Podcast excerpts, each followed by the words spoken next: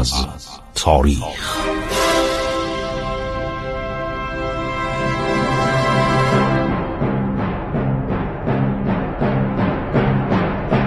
کاری از گروه جوان و اندیشه رادیو جوان.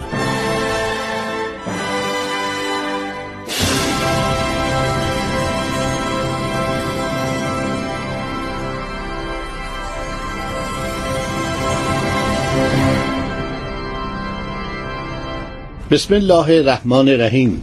به نام خداوند بخشاینده مهربان شنوندگان عزیز رادیو جوان من خسرو معتزد هستم. طی پانزده دقیقه آینده بخشی دیگر از تاریخ ایران در پایان قرن ششم میلادی و آغاز قرن هفتم میلادی رو یعنی دوران پایان سلطنت هرمزد چهارم و آغاز سلطنت پرماجرای 28 ساله خسرو پرویز پادشاه ایران رو به عرض شما خواهم رسان دوستان گرامی خسرو پرویز پس از اینکه به سلطنت می‌رسه خب دو نفر همه کاره دربار ایرانن.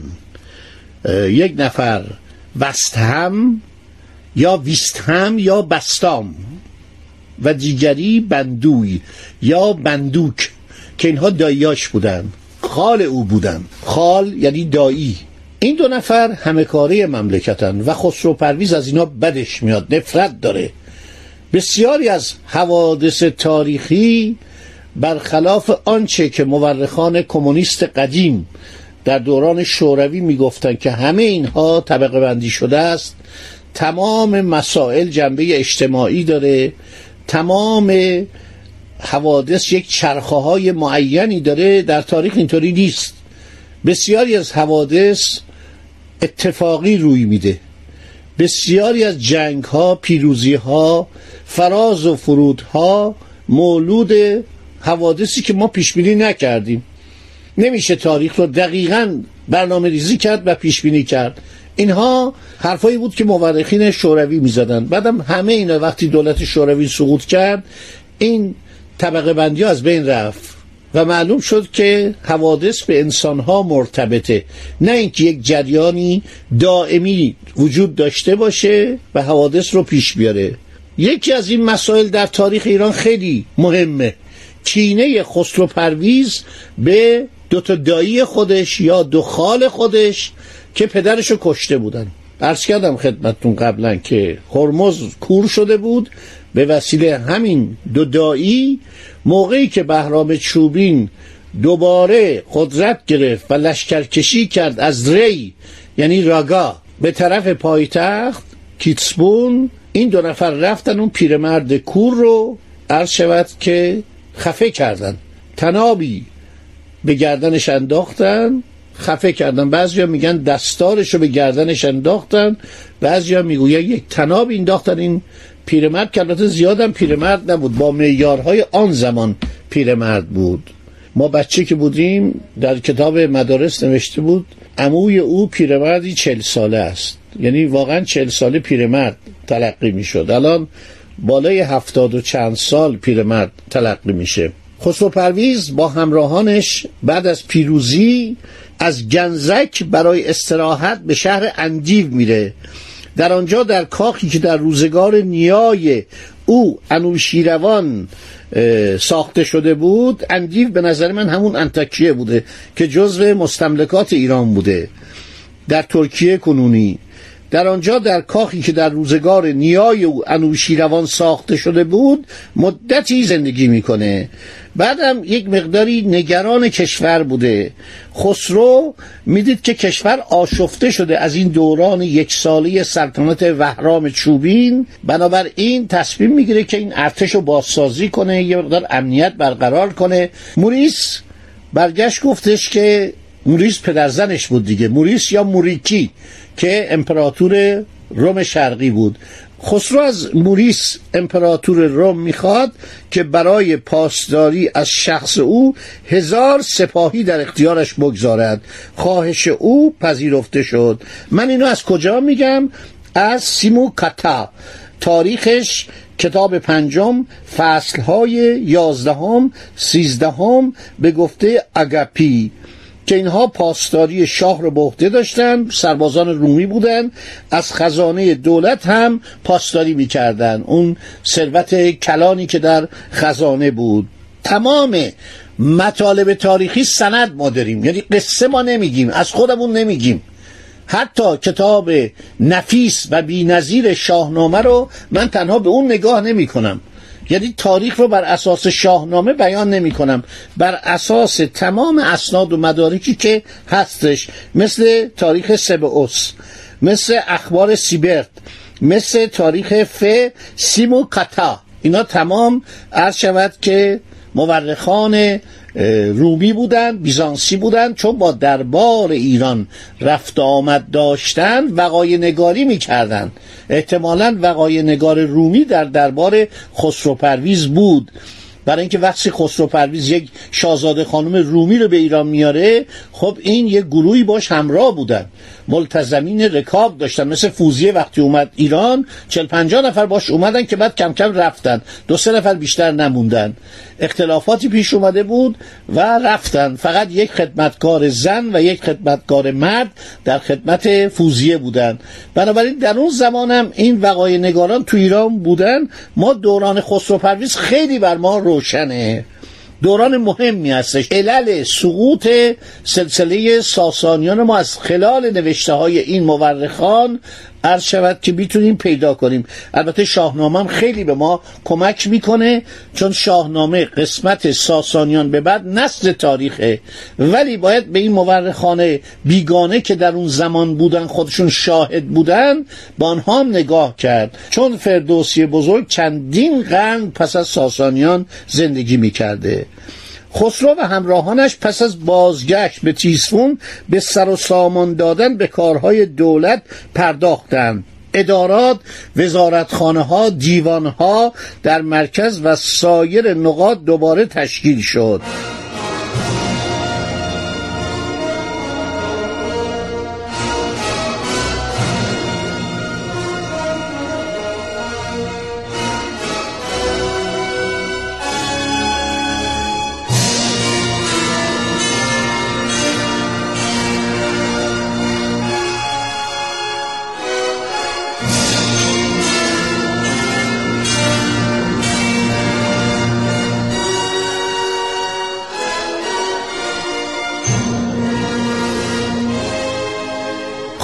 عرض کردم خدمت شما عزیزان که هرمز هنگامی که کورش کرده بودن دایی های خسرو پرویز خسرو پرویز وقتی اومد به پایتخت حالا این قبل از جریان آمدن مجدد عرض شود که بهرام چوبینه. گفت اینا رو بکش. گفت انتقام من از این دو نفر بگیر. این دوتا دایی تو چرا چشم منو کور کردن؟ خب منو برکنار می‌کردن. منو میفرستادن فراموشخانه. فراموشخانه یعنی زندان سیاسی. منو میفرستادن آنجا. منو کور کردن. این آدمای خطرناکی هن. این آدمای پررویی هستن. ضمنا از خانواده اشکانی هستن. چون عرض کردم که سه تا خاندان از اشکانیان مانده بودند در کنار چهار خاندان ساسانی اینا همه کاره بودند. چرا خاندان اشکانی مونده بودند؟ برای اینکه میترا شاهزاده خانم میترا دختر اردوان پنجم همسر اردشیر پاپکان شده بود. و نمی‌تونست فامیل های میترا رو برانه. سلسله سلطنتی رو منحل کرد. اونا یه سریشون رفتن ارمنستان. سلسله اشکانیان عرض شود که ارمنستان رو تشکیل دادن و باقی موندن. باقی موندن سه خاندان بزرگ بودن. خاندان مهران. این از خاندان مهران بود و یعنی این دوتا دایی از خانواده مهران بودن. هرمز گفت اینا رو بکش. اولین فرصت انتقام منو بگیر. حالا وقتی در هنگامی که خسرو پرویز داشت فرار می‌کرد به طرف مرزهای بیزانس که حالا تمام خط سیرش رو ما داریم به کدوم شهر رفت با کی کمک کرد بهش چه کسانی بهش کمک کردن از ایران فرار کرد خودش رسون به شهرهای مختلف تا رسید به قسطنطنیه که به حضور امپراتور ارشود روم پذیرفته شد و بعدم که دختر خودشو به شاهنشاه ایران داد. شاهنشاه برکنار شده و معزول و متواری و بهش کمک کرد. ارز کردم سپاهیان ارمنی به فرماندهی نارسیس استراتکوس یعنی بود نارسیس اومدن و سلطنت رو از دست وهرام چوبین خارج کردن. که عرض کردم وهرام چوبین هم که بعد متواری شد و رفت ترکستان و در آنجا هم با دسیسه هرمز گرابزین فرستاده عرض شود که خسرو پرویز کشته شد. این رفت پدوی همسر عرض شود که خاقانی که کشته شده بود قبلا به دست وهرام چوبین. گفت این پسر تو رو که کشته.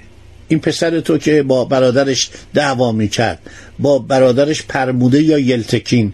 ممکنه فردا کودتا کنه سپاهیان زیادی هم باش هستن و بیاد و چه کار کنه؟ پسر تو رو از سلطنت برکنار کنه. بعضی گفتن همسر خاقان بعضی گفتن مادر خاقان. با اون نشست صحبت کرد که اونم یه نفر فرستاد با چاقو زد و شکم وهرام چوبین رو درید و کشته شد. همونجا هم دفنش کردن.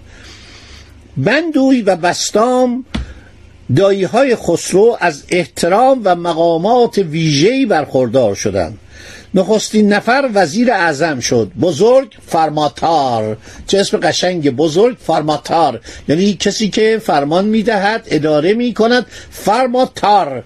یه اداره توش هست. توجه می‌کنید نخست وزیر. همه دیوان ها و خزانه ها به دست عرض شود که بندوی سپرده شد. دومی یعنی وستهم یا بستام اسپهبد خراسان شد. اسپهبد گفتم یه مقامی بود هم استاندار بود و هم فرمانده سپاهیان. کشور رو در زمان انوشیروان به چهار قسمت تقسیم کرده بودند. خوراسان یعنی سرزمینی که خورشید از آن برمیدمد عرض شود که یکی از ایالات بزرگ ایران بود. غیر از خراسان قومس. اگر گفتید کجا قومس یعنی سمنان و دامغان. گرگان و تبرستان نیز در زیر فرمان وست هم بود. اسپهبد وست هم به دیگر بزرگان و اشراف همراه شاهنشاه به جز مقام شاهی مقام های مرزبانی و شهریک داده شد. شهریک یعنی چی؟ یعنی رئیس شهربانی. رئیس شهربانی رو می‌گفتن شهریک. پلیس رو می‌گفتن شهریک. ببینید این اصطلاحات چقدر قشنگ این کلمات چقدر زیبا. جای همیشه می‌گیره. ما الان میگیم پلیس. اون موقع می‌گفتن شهریک. شهریک یک فرمانده ای داشت که یعنی رئیس شهربانی هر منطقه بود. شهرستان ها و شهرها را برای ادارات به همراهان خسرو پرویز که با او به روم رفته بودند سپردند. در منابع اشاراتی است که پا به پای انتصابات تازه تقسیمات نوین کشور ایران به 35 شهرستان یا شارستان تحقق یافت. منابع گوناگون از مناطق و شهرستانهای متفاوتی نام می‌برند. هر فرمانروا به میل خود خاک کشور را تقسیم کرده بود. این تقسیم بندی ها تا فرمان روایی شاه جدید بر جای خود عرض شود برقرار بود. خسرو پرویز دمی از این دوتا دایی خودش غافل نیست و می‌خواد از اینها انتقام بگیره که در برنامه آینده براتون خواهم گفت که چگونه قصد خودشو اجرا کرد. خدا نگهدار شما باد.